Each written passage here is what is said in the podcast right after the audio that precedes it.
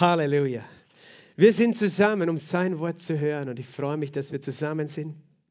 Gott ist gut, er wohnt im Lobpreis seines Volkes, er wohnt in seinem Wort. Und im zweiten Korintherbrief, im dritten Kapitel, in Vers 17 steht folgendes, wo der Geist des Herrn ist, da ist Freiheit. Wo der Geist des Herrn ist, da ist Freiheit. Halleluja. Sage mal, wo der Geist des Herrn ist, da ist Freiheit. Halleluja. Da ist Freiheit, da kannst du frei atmen, da ist frische Luft für deine geistlichen Lungen. Du hast natürliche Lungen, mit denen atmest du die Luft, die Gott uns gibt, den Lebensatem, aber du hast auch eine geistliche Lunge und du kannst atmen, der Geist des Herrn. Es ist wie der Atem Gottes, der Geist Gottes. Er wird auch genannt Ruach, der Heilige Geist im, im Alten Testament, Ruach. Das ist der Atem Gottes der Atem Gottes. Sein Geist ist immer auch sein Atem. Interessant, in den verschiedenen Sprachen ist, ist immer das äh, miteinander verbunden, das Wort für Geist mit dem Wort für Atem. Im, Im Griechischen das Wort Pneuma, Geist. Pneuma ist zugleich der Atem und im Lateinischen Spiritus, der Geist, der Wind oder der Atem. Du kannst aufatmen, oder? Wo sein Geist ist, kannst du atmen.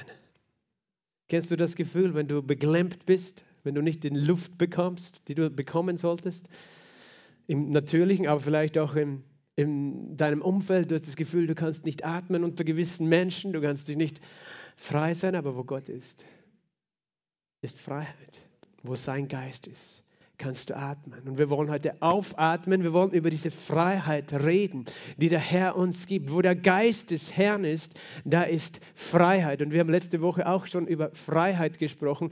Im Johannesevangelium im achten Kapitel, Vers 31 und 32 steht folgendes. Johannes 8, Vers 31 und 32.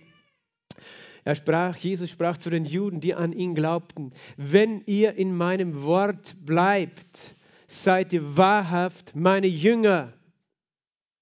Bist du ein Jünger? Das ist gut, wenn du ein Jünger bist.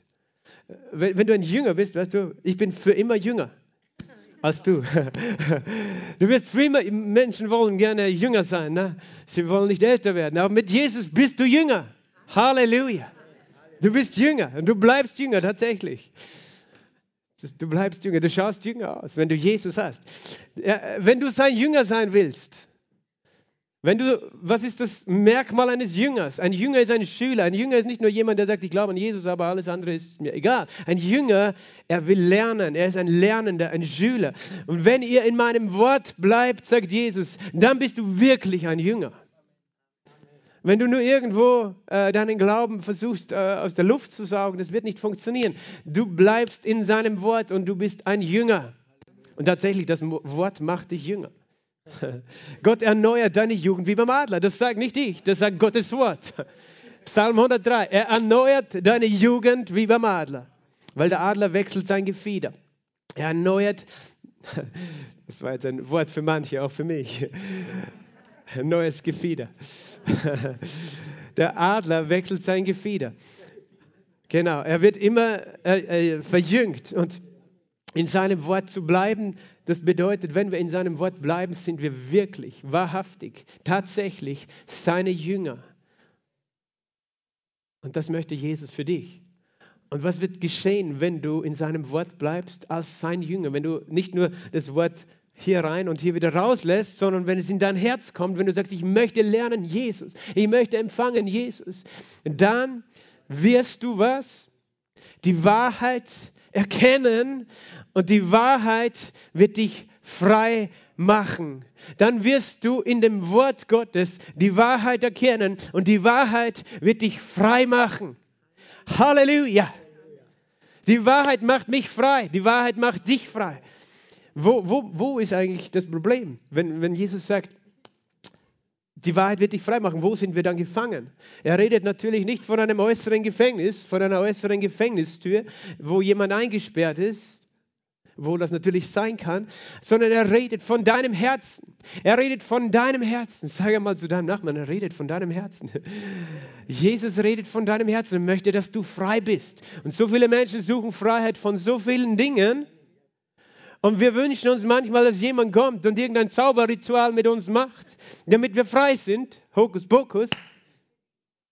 Weißt du, was Hokus Pokus übrigens bedeutet? Es kommt eigentlich gar nicht aus der Zauberei. Es kommt daher, dass früher äh, in unserem Lande der traditionellen Kirche die Messen in lateinischer Sprache gelesen wurden. Und als der Priester das, das Brot genommen hat, es gezeigt hat, gebrochen hat, was wir heute auch schon getan haben, das Brot zu brechen, hat er gesagt, hoc est corpus Christi. Das ist der Leib von Christus. Aber was die Leute gehört haben, ist Hokus Pokus. Weil die haben gar nicht gewusst, was er redet, weißt du? Sie haben nicht gewusst, sie haben nicht verstanden, was der da vorne eigentlich macht, weil es war alles lateinisch. Ich verstehe gar nicht, wie, wie man so gemein sein kann zu den Leuten, dass man da vorne lateinisch redet. Das ist wirklich gemein, oder? Wenn da vorne jemand redet in einer Sprache, die du nicht verstehst. Aber ich rede auch manchmal in fremden Sprachen. Aber wenn ich das tue, dann bete ich um die Auslegung. Halleluja. Si probonde kerien della stabraha e ginde keriato bestombre keriinde stobrande jelemeha endokori astobrande kiri istora enjala Messiah. Denn ich möchte, dass du mein Wort kennst. Ich möchte, dass du meinen Willen verstehst. Denn ich möchte, dass du in der Freiheit wandelst, die ich für dich bereitet habe, sagte der Herr. Amen. Halleluja. Danke, Jesus. Verstehst du? Also kein Hokuspokus, sondern wir reden in Deutsch, wir reden vom Wort Gottes und wir reden von seinem Wort. Warum? Weil Jesus sagt, wenn ihr in meinem Wort bleibt, werdet ihr die Wahrheit erkennen. Die, die, da drinnen ist die Wahrheit. Aber solange du es nicht hörst, sie nicht liest, wird sie nichts tun. Aber selbst wenn du sie hörst, dann ist es wichtig, dass du sie erkennst. Und dazu brauchen wir den Heiligen Geist. Aber Jesus hat uns das verheißen. Wenn wir in seinem Wort bleiben, werden wir die Wahrheit erkennen und die Wahrheit wird uns frei machen. Und ich habe keine Abkürzung für dich, also keine Zauberei für dich, dass du jetzt in einer Sekunde frei wirst. Aber ich habe ein Wort von Jesus für dich. Wenn du in seinem Wort bleibst, dann bist du sein Jünger und du wirst die Wahrheit erkennen und die Wahrheit wird dich frei machen. Denn nur in seinem Wort ist die Wahrheit. Es gibt so viele Lügen, nicht nur in der Welt, es gibt Lügen in deinen Gedanken, es gibt Lügen in deinen Herzen, Dinge, die du glaubst, die nicht die Wahrheit sind, weil du etwas gelernt hast, was nicht die Wahrheit war. Und du kennst es daran, dass es nicht die Wahrheit ist, weil du nicht frei bist. Weil du gefangen bist noch von Angst, weil du gefangen bist von Verhaltensmustern, weißt du, Reaktionen. Jemand sagt etwas und es triggert dich. Wie ein Abzug von einer Pistole ist.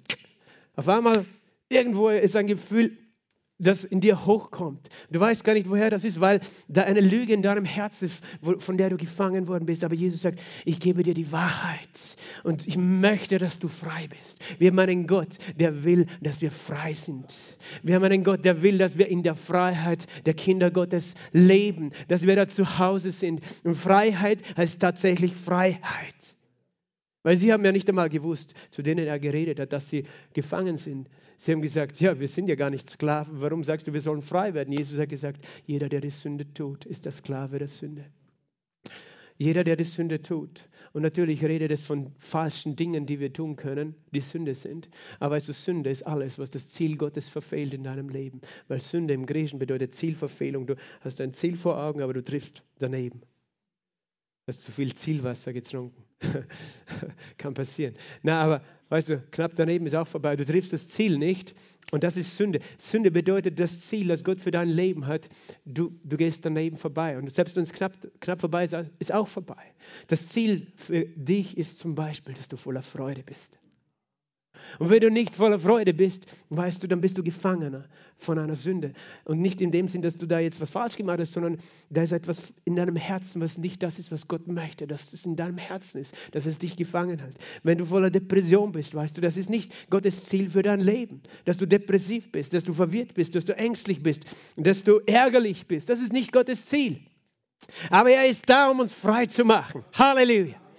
Sein Wort macht uns frei. Sein Wort ist die Wahrheit. Wir bleiben in seinem Wort und die Wahrheit, die wir erkennen durch den Heiligen Geist, sie macht uns frei. Lass uns eine Geschichte lesen im Lukas 7. Lukas Kapitel 7 und Vers 36 folgende. Es bat ihn, Jesus, aber einer der Pharisäer, dass er mit ihm essen möge. Und er ging in das Haus des Pharisäers, legte sich zu Tisch. Und siehe, da war eine Sünderin in der Stadt. Da war eine Frau in der Stadt, eine Sünderin war sie. Und als sie erfahren hatte, dass er, Jesus, in dem Haus des Pharisäers zu Tisch lag, brachte sie eine Alabasterflasche mit Salböl, trat von hinten an seine Füße heran, weinte und fing an, seine Füße mit Tränen zu benetzen, trocknete sie mit den Haaren ihres Hauptes, dann küsste sie seine Füße und salbte sie mit dem Salböl. Als aber der Pharisäer, der ihn eingeladen hatte, das sah, sprach er bei sich selbst und sagte, wenn dieser, dieser ein Prophet wäre, würde er erkennen, wer oder was für eine Frau das ist, die ihn anrührt, denn sie ist eine Sünderin. Und Jesus antwortete und sprach zu ihm, Simon, Simon, ich habe dir etwas zu sagen. Er aber sagt, Lehrer, sprich, ein Gläubiger hatte zwei Schuldner, der eine schuldete 500 Denare, der andere 50. Da sie aber nicht zahlen konnten, schenkte er es beiden. Wer nun von ihnen wird ihn am meisten lieben? Simon aber antwortete und sprach, ich nehme an, der, dem er das meiste geschenkt hat. Er aber sprach zu ihm, du hast recht geurteilt. Und sich zu der Frau wendend, sprach er zu Simon, Siehst du, diese Frau, ich bin in dein Haus gekommen, du hast mir kein Wasser für meine Füße gegeben. Sie aber hat meine Füße mit Tränen benetzt und mit ihren Haaren getrocknet. Du hast mir keinen Kuss gegeben. Sie aber hat, seitdem ich hereingekommen bin, nicht abgelassen, meine Füße zu küssen. Du hast mein Haupt nicht mit Öl gesalbt, sie aber hat mit Salböl meine Füße gesalbt. Deswegen sage ich dir, Ihre vielen Sünden sind vergeben, denn sie hat viel geliebt. Wem aber wenig vergeben wird, der liebt wenig. Er aber sprach zu ihr, deine Sünden sind vergeben. Und die mit zu Tisch lagen, fingen an, bei sich selbst zu sagen, wer ist dieser, der auch Sünden vergibt? Er aber sprach zu der Frau, dein Glaube hat dich gerettet. Geh hin in Frieden. Amen. Vater, ich danke dir für dein Wort. Ich danke dir, dass du da bist mit deinem Wort. Dein Wort ist Geist und dein Wort ist Leben. Und du sagst, wenn wir in deinem Wort bleiben, werden wir Wahrheit erkennen, die uns frei macht. Das ist mein Gebet heute. Geist Gottes, du Geist der Weisheit und der Offenbarung, sei du unser Lehrer, sei du der Prediger heute. Sei du, der zu uns spricht, Herr. Gebrauche mein Herz, meinen Mund, Herr, dein Wort, deinen Willen zu verkündigen, Herr, und hilf uns allen zu empfangen dein Wort, deine Wahrheit und gib uns Offenbarung. Lass uns erkennen, was du uns sagen möchtest und führe uns alle ein Stück in die Freiheit weiter. Denn du sagst, wir werden die Wahrheit erkennen und die Wahrheit wird uns frei machen. Ich danke dir dafür, Vater, in Jesu Namen. Amen.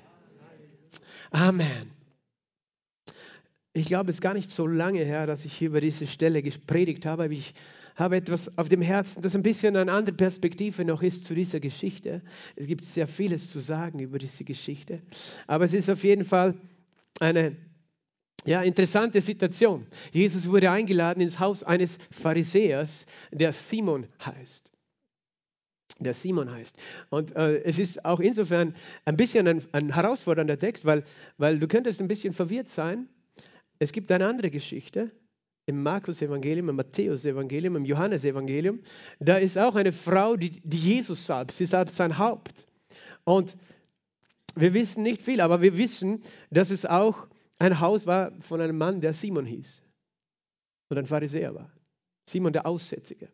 Das heißt, es könnte sein, dass das die gleiche Geschichte ist, die Lukas einfach auf eine andere Art und Weise verwendet, weil Lukas hat später geschrieben und er hat, er hat nicht chronologisch das geordnet, sondern er hat es nach seinem, äh, ja, er hat es sozusagen nach einer anderen Ordnung geordnet, nach dem, wie er Dinge lehren wollte. Also das ist schon mal interessant. Da gibt es einen Simon, dort gibt es einen Simon, Simon den Aussätzigen, hier ist Simon der Pharisäer. Aber okay, diese Geschichte ist auch deswegen interessant, weil ähm, Jesus war ja in der Regel willkommen, wo? Bei den Zöllnern und Sündern. Die haben ihn eingeladen. Die haben gesagt, Jesus, wir wollen, dass du zu uns kommst. Weißt du, die hätten keinen anderen Rabbi eingeladen, weil jeder andere, der wäre erstens gar nicht gekommen und zweitens hätte er ihnen nur die Leviten gelesen, im wörtlichen Sinn des Wortes. Weil die Leviten, weißt du, was die Leviten sind? Das Buch Levitikus, das Buch des Gesetzes, und die Leviten waren beauftragt, das Volk das Gesetz zu lehren und die Leviten lesen. Das heißt, du lest jemand seine die Gesetze vor. Das ist dein, das Gesetz im Namen des Gesetzes. Und da haben sie sich nicht wohlgefühlt, die, die Pharisäer, also die Zöllner und die Sünder mit diesen Pharisäern und umgekehrt. Aber dieser Pharisäer, irgendwas hat ihn bewegt, Jesus einzuladen. Aber das, was wir sehen in der Geschichte, er war nicht sehr gastfreundlich zu Jesus. Er hat nicht das gemacht, was die Gastfreundschaft verlangt hätte. Jesus hat es ihm ja dann auch klar gezeigt. Das heißt, es zeigt, dass er eigentlich so herabgeschaut hat auf Jesus, von oben herab. Und dass er eigentlich so ein bisschen wie ein, wie ein Spion herausfinden wollen, so wie tickt er wirklich, was, was tut er, was denkt er. Also ist sicher nicht ein angenehmer Gastgeber. Jemand, der dich einladet, nur um dich zu verhören. Und um zu schauen, was hat er da zu verbergen? Was ist mit dem? Warum folgen dem so viele Leute nach? Diesem Jesus. Diesem Jesus. Aber das, was tatsächlich war, er war blind. Nicht in seinem natürlichen Augen, aber in seinem Herzen. Und zugleich sehen wir in dieser Geschichte, da kommt eine Frau, von der es heißt, sie ist eine Sünderin. Auch das äh, kann zwei Bedeutungen haben. Einerseits wurden die Heiden oft allgemein gesehen Sünder genannt. Das heißt, es könnte sein, dass sie aus den Heiden waren und Heiden durften sowieso nicht in das Haus eines Juden gehen, weil äh, das äh, würde das Haus unrein machen.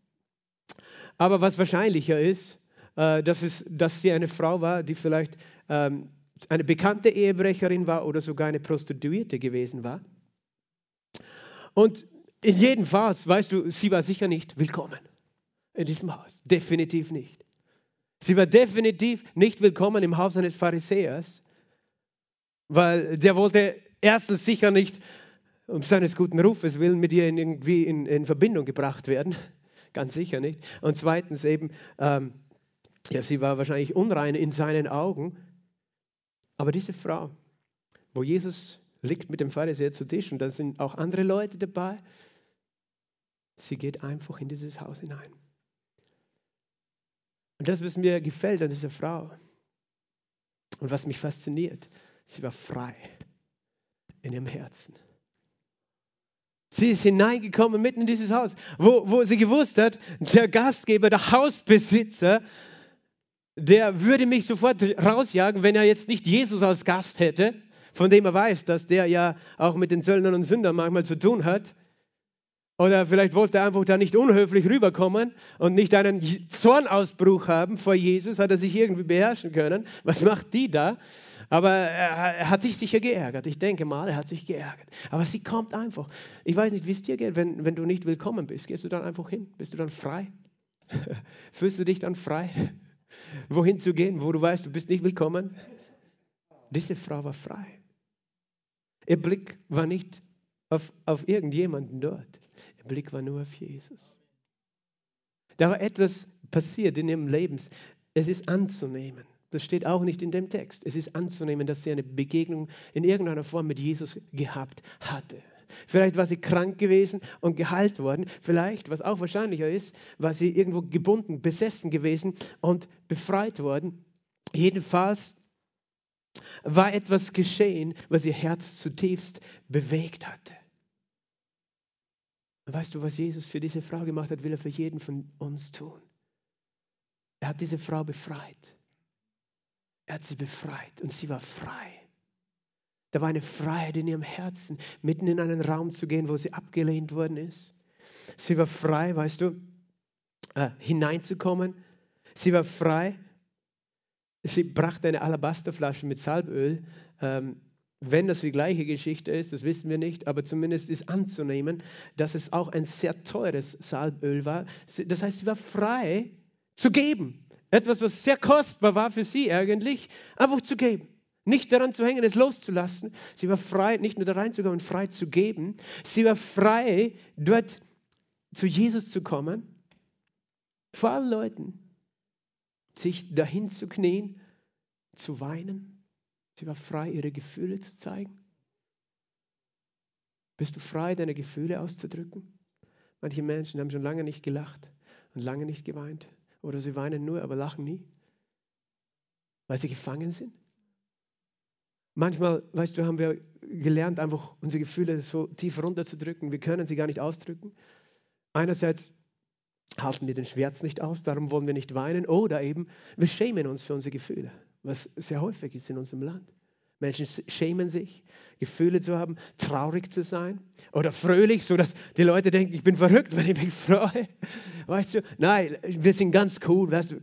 Cool war ja das Wort, ich weiß nicht seit wann dieses Wort so in ist, aber zumindest als ich ein Kind war, war es schon irgendwie modern, cool zu sein.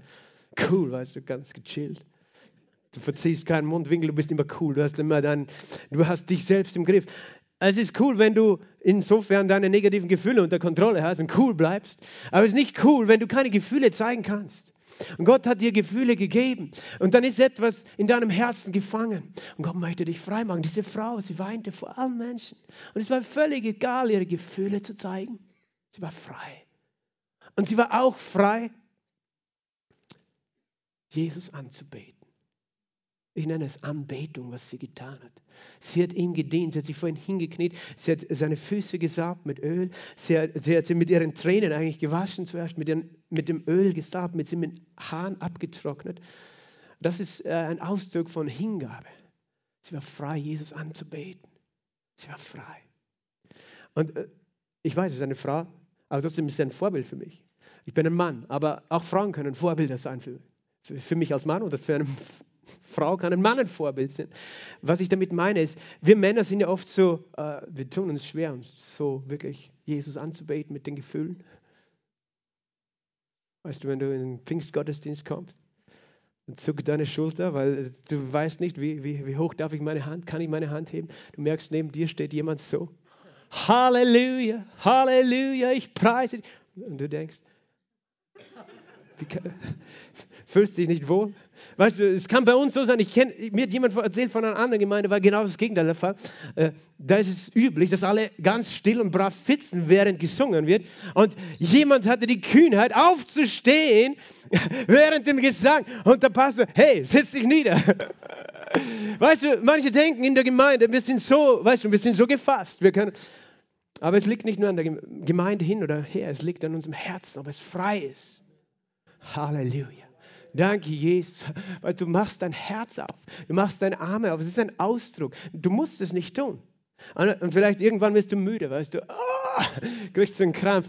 Du musst nicht die ganze Zeit die Arme da oben haben, weißt du. Aber dein Herz beim Herrn. Und, und wir beten ihn an in Freiheit. Wir sind geschaffen, ihn in Freiheit anzubeten. Und uns nicht zu denken, oh, wie schaue ich aus vor den anderen? Und sitzt meine Frisur oder mein Hemd oder, oder ist meine Stimme zu laut, zu leise?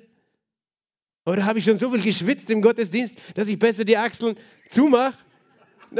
Weißt du, wir sind so mit uns selbst beschäftigt, dass wir nicht frei sind. Wir schauen auf uns selbst. Wir schauen auf uns selbst und dann sind wir gefangen. Okay, am besten du nimmst Deo mit, wenn du in den Gottesdienst kommst oder ein Problem mit deinen Achseln hast. Genau, das ist auch erlaubt. Aber verstehst du, diese Frau hat eine Freiheit, Gott anzubeten. Sie hat eine Freiheit, Jesus anzubeten. Sie hat eine Freiheit zu geben, haben wir gesagt, eine Freiheit, überhaupt da zu sein, wo sie nicht willkommen ist. Eine Freiheit, ihre Gefühle zu zeigen. Und sie war letztlich, sie war auch frei, Jesus zu erkennen. Sie war nicht blind. Sie wusste, mit wem sie zu tun hat. Und dann war dieser andere Mann der war blind und der war nicht frei. Er war zumindest nicht frei von seinen negativen Gedanken. Er war nicht frei von seinem ständigen Kritisieren. Er war nicht so frei, Jesus Gastfreundschaft auszudrücken. Vielleicht hat, er, hätte er, vielleicht hat er das auch Vielleicht hätte er gewusst, ich sollte das tun, aber vielleicht waren auch seine Freunde da, die gesagt haben, hey, du kannst nicht diesem Jesus, das ist ein, vielleicht ein Irrlehrer, wenn du ihm jetzt dienst, weißt du, dann hast du dich schuldig gemacht, weil er ist eigentlich vielleicht ein Irrlehrer. Vielleicht war er auch zu wissen, aber er war nicht frei, das zu tun, was eigentlich richtig gewesen wäre für diesen Jesus. Und weißt du, das Einzige, was er erkennen konnte, war Sünde. Er hat einen Sünderradar, weißt du. Oh, der ist ein Sünder, der ist ein Sünder. Der ist das Einzige, was er erkennen konnte, war ein Sünder. Aber was hat er nicht erkannt? Er hat nicht gewusst, wer da überhaupt in seinem Haus sitzt. Oh, wer von euch hätte sich gewusst, gewünscht, an seiner Stelle zu sein? Oh, Jesus, du, du bist heute bei mir. Was für eine Gnade. Ich sperre die Tür zu, du darfst nicht mehr raus. Du bleibst hier. Für immer, Jesus, in mein Haus. Was für ein Geschenk. Jesus sagt, ich komme in dein Haus, ich esse bei dir. Wer von, wer von euch wünscht sich das? Halleluja. Halleluja. Ich, hey, ich wünsche mir das. Ganz ehrlich. Aber Gott sei Dank, Jesus sagt, ich stehe schon an der Tür, ich klopfe an. Halleluja. Sagt er, nicht ich. Er sagt, sieh, ich stehe an der Tür und klopfe an. Wer aufmacht, zu, der, zu dem will ich hineintreten und Mahl halten mit ihm. Und auch wenn wir ihn nicht physisch sehen, aber er klopft an bei dir. Er klopft an bei deinem Herzen. Vielleicht hast du noch nicht so richtig die Tür aufgemacht, weil du gedacht hast, besser nicht. Wer weiß, was er dann vorhat. Vielleicht stellt er ganze, das ganze Wohnzimmer um. Oder er hat schmutzige Füße. Nein, er hat sicher keine schmutzigen Füße. Er, er kommt, um dein Leben sauber zu machen, um deine Wohnung in Ordnung zu bringen. Aber er wird nichts machen, was du nicht lässt. Du bist frei in ihm, er, er zwingt dich zu niemand. Aber öffne die Tür und du kannst schon jetzt Gemeinschaft haben mit ihm. Halleluja. Halleluja. Aber zurück zu der Geschichte. Dieser Mann, der wusste gar nicht, wer in seinem Haus sitzt. Und es tut mein Herz weh. Manche sagen, weißt du, ja, wenn ich Jesus persönlich begegnet hätte, hätte ich auch an ihn geglaubt. Oder weißt du, wenn, wenn Jesus einfach so ist, wie Jesus ist und, und wir ihn sehen können, wie er ist, dann werden wir alle glauben. Tut mir leid, die Bibel sagt uns etwas anderes. So viele Menschen haben Jesus gesehen und nicht geglaubt. Warum? Weil ihr Herz blind war. Ihr Herz, da war eine Decke über ihrem Herzen. Dieser Mann, der dachte nur, hey, wenn Jesus wüsste, wer das ist, dann würde er erkennen, dass sie eine Sünderin ist. Das Einzige, was er erkennen konnte, ist Sünder. Weißt du, und wenn du nur Sünder erkennst, dann deshalb, weil du dich selbst nur als Sünder siehst. Unbewusst. Weil du das projizierst auf andere Menschen. Du bist, weißt du, weil du einen Menschen nicht annehmen kannst, der da irgendein Problem hat, dann weil du dich selbst nicht annehmen kannst. Mit deinen Problemen, aber du tust so, als ob du keine hast. Und darum bist du fokussiert auf andere. Dann fühlst du dich gut, wenn du siehst, ah, der ist ein schlimmerer Sünder als ich. Aber eigentlich, wir haben ein Problem, uns selbst anzunehmen. Wir sind nicht frei. Wir sind nicht frei. Jesus war nicht fokussiert auf ihre Sünde. Und sie war nicht fokussiert auf die Sünde des Pharisäers, weil sie hat gewusst, das ist ein Heuchler. Das ist einer, der, der predigt Wasser, aber er trinkt Wein. Er verurteilt alle, aber tut, als ob er der Beste Sie war nicht fokussiert auf ihn. Sie war auch nicht beschäftigt, ihn zu verurteilen. Das ist auch die Gefahr. Manche, manche halten sich für so geistlich. Oh, ich gehe nicht in die Kirche. Das sind alles Heuchler. Und du? Du redest auch schlecht über alle, oder? Also weißt du, wir, manche sagen, ja, die Kirche, die Kirche, die böse Kirche, was die alles getan hat. Egal, was die Kirche alles getan hat, unsere Aufgabe ist zu vergeben und zu lieben und nicht schlecht zu reden. Also die Zeitungen lieben das, schlecht über die Kirche zu schreiben. Sie lieben es. Und dann haben die Menschen allgemein schon, oh, Kirche, Christen. Sie sagen, das ist alles das Gleiche, Kirche und Christen. Und ich sage, nur weil irgendwo einer oder dort einer etwas Böses gemacht hat, was ans Licht gekommen ist, was hast du gemacht? Bei dir steht Gott sei Dank nicht in der Zeitung, oder? Was so in deinem Innersten, in deinem Herzen schon passiert ist. Aber bei manchen Leuten kommt es raus und unsere Aufgabe ist für diese Menschen zu beten, dass, dass sie eine Kenntnis der Gnade Gottes, der Liebe Gottes haben, damit sie umkehren, aber nicht zu richten, mit dem Finger zu zeigen und uns selbst für besser zu halten. Das machen Menschen, wir sind so, weißt, wir sind so, aber warum sind wir so, wenn wir blind sind für Jesus, wenn wir selbst nicht frei sind und er möchte, dass du frei bist. Halleluja. Er möchte, dass du frei bist. Weißt du, diese Frau, die hat Jesus gedient. Er hat dann gesagt, schau, diese Frau, du hast mir nicht die Füße gewaschen, wäre, wäre Sitte, wäre eigentlich dran gewesen. Aber sie hat meine Füße gewaschen mit ihren Tränen. Du hast mir nicht einen Kuss gegeben, sie hat meine Füße geküsst. Du hast nicht meine äh, Haupt gesalbt mit Öl, das macht man auch bei einem Gast, den man hat. In Salben beim Eintritt, im, im Judentum. Sie hat meine Füße gesalbt mit dem teuersten Öl. Weißt du, sie war frei zu leben. Und er war nicht frei zu leben. Und Jesus möchte, dass wir alle frei sind zu lieben, wie er liebt. Er möchte uns frei machen für diese Liebe. Er möchte uns in die Freiheit führen, diese Liebe. Und ein Grund für das ist, warum dieser Mann nicht sehen konnte, war die Decke, die auf seinem Herzen ist. Ich möchte eine, eine, eine Schriftstelle lesen aus dem zweiten Korintherbrief. Zweiter Korintherbrief aus dem dritten Kapitel. Und ich lese ab Vers, ab Vers 6 zunächst. Gott hat uns tüchtig gemacht zu Dienern des neuen Bundes, nicht des Buchstabens, sondern des Geistes.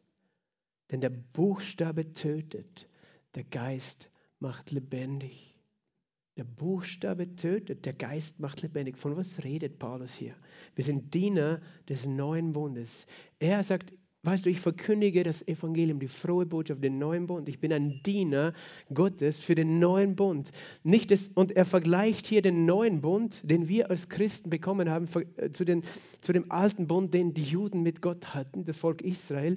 Äh, und er sagt, wir sind Diener des Geistes, sie waren Diener des Buchstaben. Was meinen sie? Sie dienten dem Gesetz. Sie hatten 613 Gesetze, sie hatten 10 Gebote, aber noch 613 insgesamt Gesetze, die mussten sie alle tun. Die ganze Zeit dachten sie an ihre Gesetze. Und Paulus sagt, der Buchstabe tötet.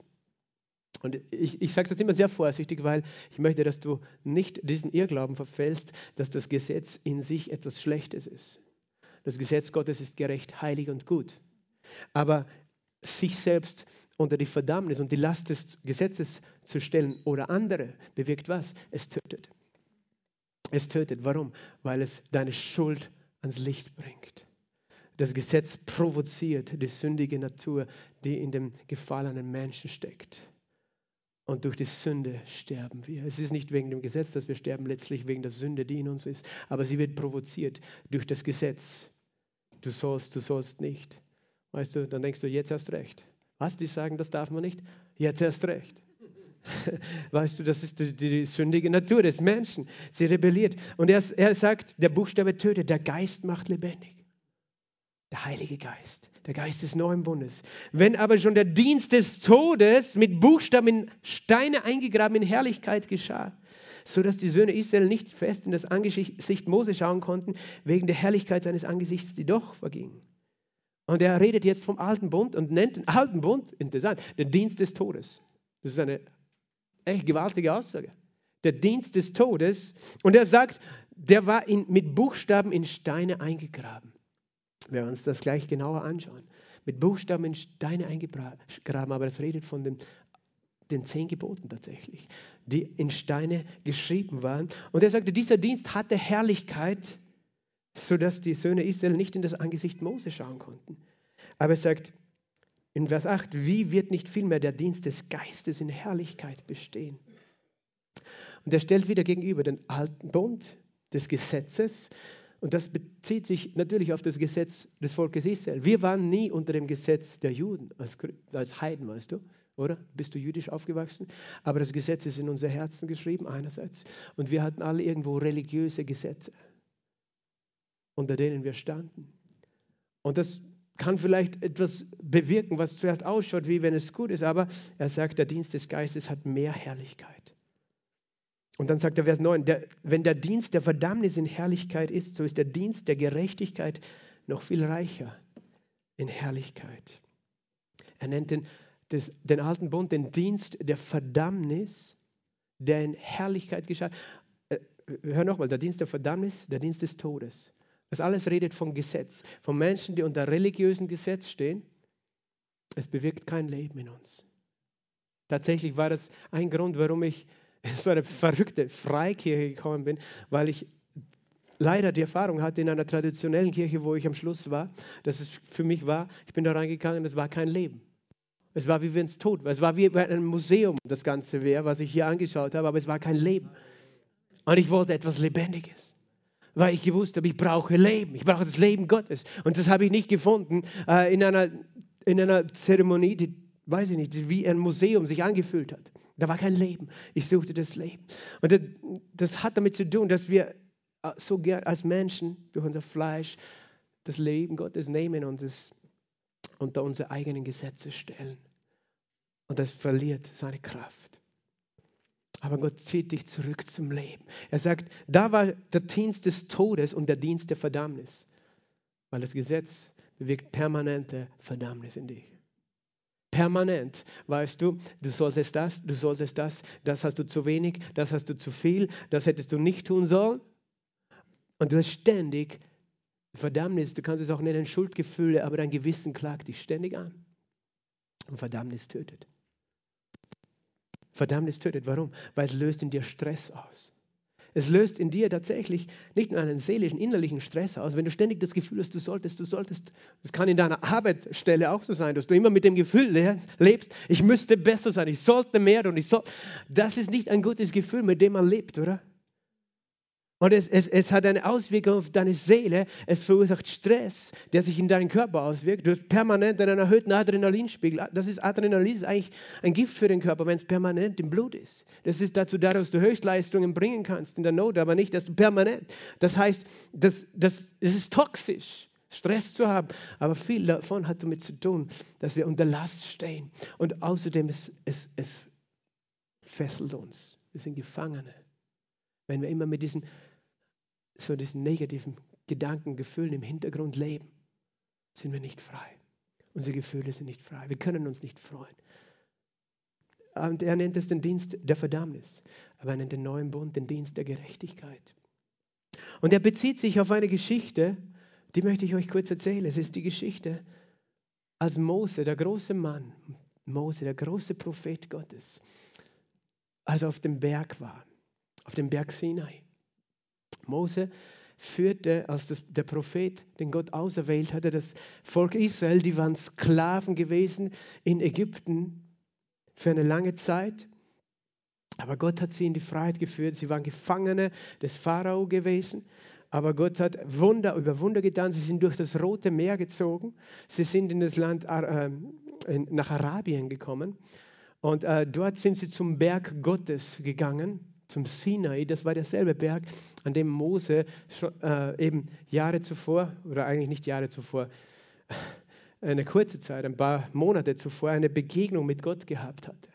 Nämlich in einem brennenden Dornbusch. Das war der Berg Sinai in Arabien. Es ist insofern sage ich das deswegen, weil äh, heute wird die Sinai-Halbinsel als diese Halbinsel benannt, wo der Berg Sinai ist. Aber das ist nicht der Berg Sinai in der Sinai-Halbinsel, sondern die Bibel sagt uns ganz klar, dass er in Arabien war, der Berg Gottes. Und sie sind auch dorthin gegangen, nachdem sie durchs Rote Meer zu diesem Berg gezogen sind.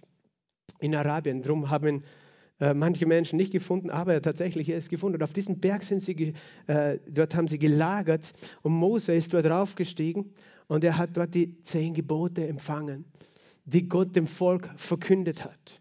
Und als das geschehen ist, das war ein wirklich wilder, wilder Anblick, weil da kam Feuer Gottes. Der ganze Berg war in, in einer dunklen Rauchwolke gehüllt. Das Feuer Gottes, Blitze Gottes blitzten und Feuer Gottes kam auf diesen Berg. Und Gott sprach aus diesem Donner. Die, die Menschen waren voller Furcht und Zittern. Ich möchte kurz ein Bild zeigen von diesem Berg. Er heißt Jabel Makla, der Berg Sinai in, in Arabien. Vielleicht kannst du ganz kurz das Licht abschalten, beides. Und ihr seht diesen Berg im Hintergrund. Und wenn du den so anschaust im Hintergrund, denkst du, da ist eine Wolke über diesem Berg, dass es so im Dunkeln ist, dass da ein Schatten ist. Aber tatsächlich ist keine Wolke über diesem Berg, sondern tatsächlich ist bis heute ab einer gewissen Höhe alles auf diesem Berg ähm, wie, wie Gestein, das in, in einem Feuerofen gewesen ist. Bis heute, weil der Feuer Gottes auf diesen Berg gekommen ist. Du kannst das alles selber googeln. Es gibt tolle YouTube-Videos auch über, über den Warnberg Sinai in Arabien, wo bis heute, und wenn du diese Steine aufhebst, die äußerlich eben auf der oberen Schicht eben ganz dunkel sind, sind sie innen hell, weil das nicht ein schwarzes Gestein ist, aber weil das ähm, als einer von sehr, sehr vielen Zeugnissen und Beweisen, die, die sage ich mal, zu 99,9 Prozent beweisen, dass das der wahre Berg Sinai ist, auf dem Mose gegangen ist. Aber das, was ich eben, vielleicht kannst du wieder das Licht einschalten, was ich damit sagen möchte, dort ist Mose raufgestiegen. Weißt du, wie oft er raufgestiegen ist? Mindestens fünfmal war oben. Er ist rauf, dann ist er wieder runter, dann hat er gesagt, komm nochmal rauf, komm wieder runter. Und dann war er dreimal für 40 Tage auf diesem Berg. Dreimal für 40 Tage.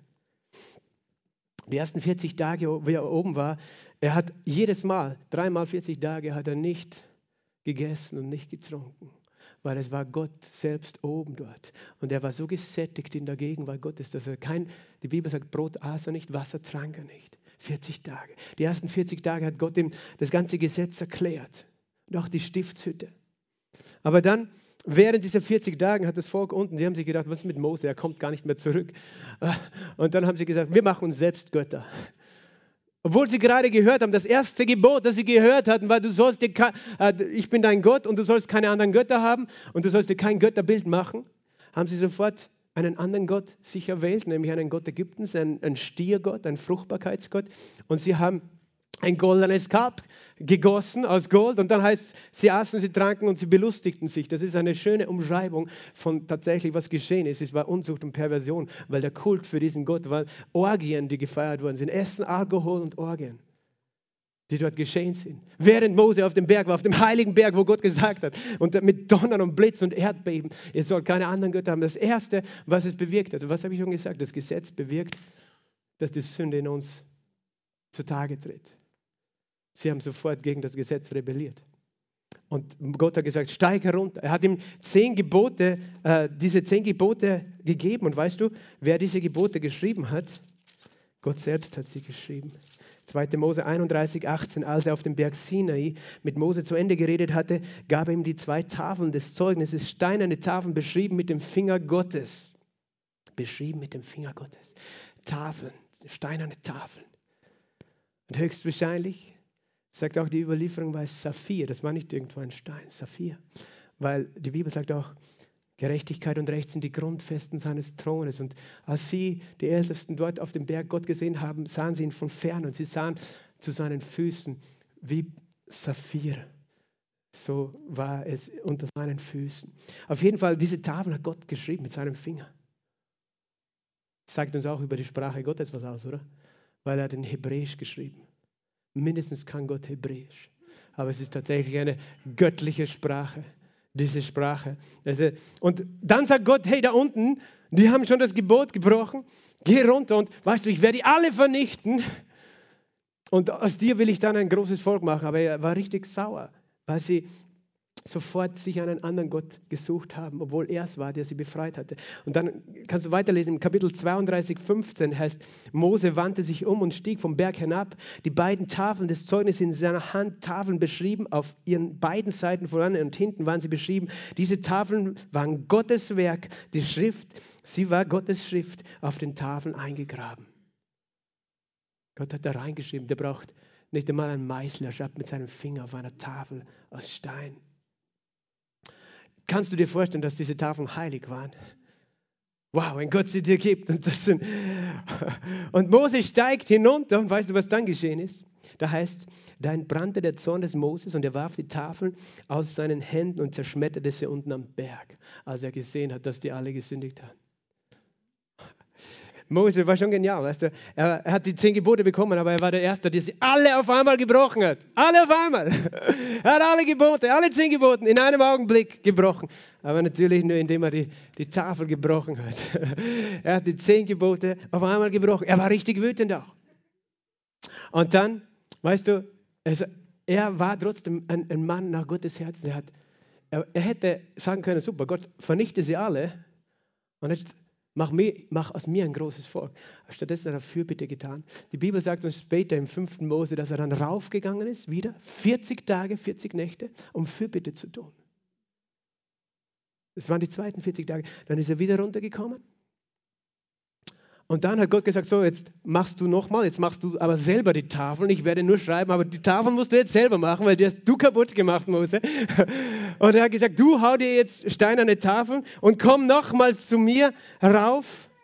Und dann ist er ein drittes Mal raufgegangen. Das ist interessant. Das war genau die Zeit von Shavuot, von dem Fest äh, der, äh, der Erstlingsfrucht, äh, ne? vom Pfingstfest, wo sie das Gesetz bekommen haben. Dreimal 40 Tage, genau bis zum Yom Kippur, Tag der Versöhnung, hat es gedauert. Dreimal 40. Äh, und diese Zahl ist sehr, sehr bedeutend, auch im Leben von Moses. Sein Leben war eingeteilt in dreimal 40 Jahren. Und genauso ist das Zeitalter der Welt in dreimal 40 Jubeljahre eingeteilt. Das ist alles äh, sehr prophetisch, aber da gehe ich jetzt nicht rein, sonst werde ich verwirrt. aber Moses stieg dann ein drittes Mal hinauf auf diesen Berg. Bei diesem, bevor er darauf gestiegen ist, oder eben wie er darauf gestiegen ist, hat er noch einen Wunsch gehabt. Er hat gesagt, Gott, ich möchte deine Herrlichkeit sehen. Ich möchte deine Herrlichkeit sehen. Ich möchte dich sehen in deiner Herrlichkeit, in deiner Schönheit, in deinem Lichtglanz. Und Gott hat gesagt, ich werde an dir vorüberziehen. Ich werde dich in eine Felsspalte stellen. Du wirst mich von hinten sehen. Von mein Angesicht wirst du nicht sehen, aber du wirst meine Herrlichkeit sehen. Und er ist raufgestiegen mit den zwei Tafeln, die waren noch unbeschrieben. Und dann hat zuerst einmal die Herrlichkeit Gottes gesehen. Gott in seiner Macht ist an ihm vorübergezogen und hat gerufen, Yahweh, Yahweh, der Herr barmherzig und gnädig, langsam zum Zorn und groß an Gnade. Und dann war er wieder 40 Tage dort oben und Gott hat ihm diese Tafeln beschrieben. Es, es heißt in, vier, im 2. Mose 34, 28, Mose blieb 40 Tage, 40 Nächte dort. Beim Herrn Brot aß er nicht. Das war beim dritten Mal. Wasser trank er nicht. Also er hat dreimal 40 Tage, er hat 120 Tage gefastet. Und das ist übernatürlich. Probier das bitte nicht. Das ist ein Wunder, was geschehen ist mit ihm. Und er schrieb auf die Tafeln die Worte des Bundes. Und 5. Mose erklärt, dass es auch wieder Gott war, der drauf geschrieben hat. Es geschah aber, als Mose vom Berg Sinai herabstieg. Und die beiden Tafeln des Zeugnisses waren in Mose Hand. Als er vom Berg herabstieg, da wusste Mose nicht, dass die Haut seines Gesichtes strahlend geworden war, als er mit ihm geredet hatte. Und Aaron und alle Söhne Israels sahen Mose an und siehe, die Haut seines Gesichts strahlte und sie fürchteten sich. Er hatte tatsächlich so etwas, das wir einen Heiligenschein nennen. Er glühte, er, er strahlte von dem Licht Gottes, nachdem er dreimal 40 Tage in Gottes Gegenwart zugebracht hatte. Und nur fokussiert war auf ihn. Nur fokussiert war, da hat Gott in ihm ein Werk getan. Und er, er war voller Herrlichkeit, er leuchtete. Und die, Menschen die haben sich gefürchtet, was ist mit dem? Und er hat es nicht einmal gemerkt, dass er leuchtete, dass er strahlte. Und dann heißt es, Vers 32, danach traten alle Söhne Israel heran, er gebot ihnen alles, was der Herr zu ihm geredet hatte. Als nun Mose aufgehört hatte, mit ihnen zu reden, legte er eine Decke über das Gesicht. So oft er aber zum Herrn hineinging, Mose ging ja in die Stiftshütte, in dieses Zeltheiligtum, immer zu beten zu Gott, und dort wohnte Gottes Herrlichkeit auch, da legte er die Decke ab, bis er hinausging. Dann ging er hinaus zu den Söhnen Israel, und erzählte ihnen, was Gott ihm aufgetragen hatte. Da sahen die Söhne Israel Mose Gesicht, dass die Haut von Mose Gesicht strahlte. Und danach, wenn er fertig geredet hat, legte er wieder eine Decke hin über sein Gesicht. Weil dieses Strahlen verging nach einer Zeit. Er, immer wenn er in die Gegenwart Gottes ging, strahlte er. Aber nach einer Zeit verging es und er legt eine Decke über sein Angesicht. Und das ist die Geschichte, auf die Paulus Bezug nimmt im 2. Korinther 3. Er redete immer von dem Gesetz Gottes und sagt, diese Herrlichkeit, die Mose hatte, die war tatsächlich real, aber sie verging. Und dann sagt er eben in 2. Äh, Korinther 3, Vers 11, denn wenn das Vergehende in Herrlichkeit war, wie viel mehr das Bleibende? Und er redet von dem neuen Bund und dem Wort, das Gott zu uns heute redet. Und er sagt, da wir eine solche Hoffnung haben, eine Hoffnung, dass wir nicht unter Verdammnis stehen, sondern in der Freiheit. Nicht im Dienst des Todes, sondern im Dienst der Gerechtigkeit. Dass wir nicht, äh, dass wir nicht eben Verdammnis und Schuld empfangen, sondern dass wir Leben von Gott empfangen. So gehen wir mit großer Freimütigkeit vor. Und wir tun nicht, wie Mose sagt er, der eine Decke über sein Angesicht legte, damit die Söhne Israel nicht auf das Ende des Vergehenden blicken sollten. Damit die Menschen nicht sahen, dass die Herrlichkeit begrenzt war legt eine Decke. Und dann sagt er folgendes in Vers 14: Ihr Sinn, das Sinn des Volkes Israel ist verstockt worden bis auf den heutigen Tag. Bleibt dieselbe Decke auf der Verlesung des Alten Testaments und wird nicht aufgedeckt.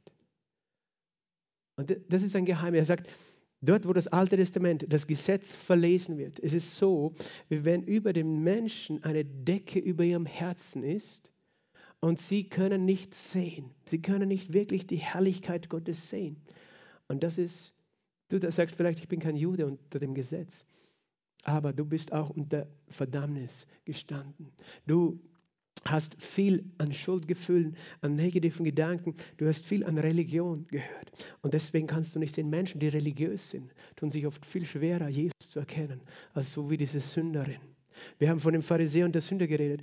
Sünderin geredet. Die Sünderin konnte Jesus kennen. Der Pharisäer war so voller Regeln und Gesetzen, dass er nicht sehen konnte. Aber du musst nicht ein religiöser Pharisäer sein oder ein religiöser Kirchgänger, dass du blind bist, weißt du?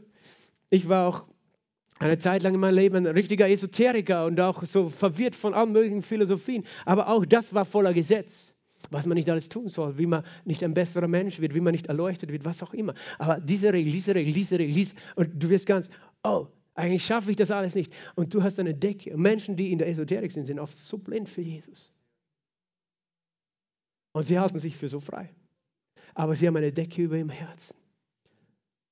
Und dieser Pharisäer hat eine Decke über dem Herzen. Sie bleibt so lange, wenn ich hier vorne stehe und euch nur das Gesetz predige, wenn ich euch sage, was ihr alles tun sollt und nicht, wie böse Gott auf euch ist, was wird in deinem Herzen sein? Eine Decke. Und du wirst nicht sehen. Und du wirst nicht frei sein. Aber mein Wunsch und Gottes Wunsch ist, dass wir frei sind. Und jetzt kommt dieser wunderbare Vers, der zweite Teil von Vers 14, wo es heißt, diese Decke wird nur in Christus beseitigt bis heute so oft Mose gelesen wird, liegt eine Decke auf ihrem Herzen oder auch auf unseren Herzen, wo wir unter Schuld und Verdammnis leben, sind wir gefangen in unserem Herzen. Vers 16. Dann aber, wenn es sich zum Herrn wendet. Sage mal, wenn es sich zum Herrn wendet. Wenn du deinen Blick wegnimmst von dir selbst, von, von allem, was du denkst, tun zu müssen, tun zu sollen, nicht geschafft zu haben, wenn du deinen Blick wegbekommst von dir selbst und es sich zum Herrn wendet, wenn du anfängst zu Jesus zu schauen, wenn es sich zum Herrn wendet. Was heißt es, zu Jesus zu schauen? Auf sein Wort zu schauen, auf ihn zu schauen, auf das Kreuz zu schauen, auf den zu schauen, darüber nachzudenken und zu lesen, zu hören. Wer ist dieser Jesus? Was hat er für mich getan? Warum hat er es für mich getan? Wie kann er mich so lieben? Wie sehr liebt er mich, dass er sein Leben für mich gegeben hat, dass er nicht mich verurteilt hat, obwohl ich gemäß dem Gesetz es verdient hätte, sondern ich schaue nicht auf das Gesetz, sondern ich schaue auf ihn, auf ihn, auf ihn allein. Wenn er sich zum Herrn wendet, was geschieht? Die Decke wird weggenommen. Und du kannst sehen. Und das war mit dieser Frau geschehen. Sie hatte sich Jesus zugewendet. Diese Frau, die eigentlich in Sünde gelebt hat, ein kaputtes Leben gehabt voller Frust, Enttäuschung, Wut, Angst, Ärger, Verzweiflung, Bitterkeit war. Vielleicht auch Krankheit und Scham und Schuldgefühl, all das Mögliche in ihrem Herzen. Sie war so gefangen von sich. Aber in dem Moment, wo sie Jesus sah, als sie sich zum Herrn wendete, als es sich zum Herrn wendete, da war sie frei. Dieser Pharisäer, der war vor Jesus, aber sein Blick war nicht auf Jesus. Sein Blick war auf die Schuld, auf das Gesetz und auf die Sünde. Er war fokussiert, er konnte nur die Sünde sehen. Er war blind, eine Decke war auf seinem Herzen. Und diese Decke hält gefangen. Die Decke der Scham, der Schuld, der Verdammnis hält gefangen. Wenn es sich zum Herrn wendet, wird die Decke weggenommen. Und dann sagt er, der Herr aber ist der Geist. Der Herr aber ist der Geist. Das heißt, der Herr ist Jesus, aber der Herr ist auch der Heilige Geist. Manche denken, der Heilige Geist ist eine Energie, die sie benutzen können. Und dann haben sie nicht verstanden, wer der Heilige Geist ist. Er ist Herr, genauso wie Jesus Herr ist, weil es der Geist des Herrn ist. Der Geist Jesu. Er ist eine lebendige Person, nicht eine Energie. In der Esoterik ist, ist Christus eine Energie, weißt du, aber nicht eine Person, der wir uns unterordnen, die mit uns redet. Der Herr aber ist der Geist. Es ist auch, wenn wir uns zum Heiligen Geist wenden oder wenn es sich dem Geist Gottes zuwendet. Dort, wo Gottes Geist ist, er ist der Einzige, der in der Lage ist, diese Decke wegzunehmen. Du kannst es nicht mit deinen menschlichen Händen tun, die Decke aus deinem Herzen zu entfernen. Aber er macht es durch den Geist Gottes in dem Moment, wo du auf Jesus schaust. Der Herr aber ist der Geist, wo der Geist des Herrn ist Halleluja. Da ist Freiheit. Da ist Freiheit. Freiheit von Angst, Freiheit von Schuld, Freiheit von Verdammnis, Freiheit von der Last des Gesetzes, Freiheit von der Anklage von Menschen, Freiheit von deiner Vergangenheit, Freiheit von deiner Scham, Freiheit, du selbst zu sein, Freiheit von Gefangenschaft, von Depression, von Krankheit, Freiheit, Halleluja, wo der Geist des Herrn ist, da ist Freiheit. Dafür ist Jesus gekommen, für diese Freiheit. Und du findest sie nicht in dir, du findest sie in ihm. Schau nicht auf dich, solange du da runterschaust, weißt du. Du schaust nach unten, du siehst dich, oh, du siehst deine Gefühle, deine Gedanken, deine, oh, ich, es geht mir so schlecht. Da ist nicht Freiheit. Aber wenn es sich zum Herrn wendet, wenn du wegschaust von dir, wenn du wegschauen kannst von dir, da ist Freiheit. Wir alle, sagt er in Vers 18, schauen Wir Gläubigen, und das ist unsere Glaubensentscheidung. Wir schauen mit aufgedeckt, nicht mit verhüllt, mit aufgedecktem Angesicht die Herrlichkeit des Herrn an. Und was geschieht?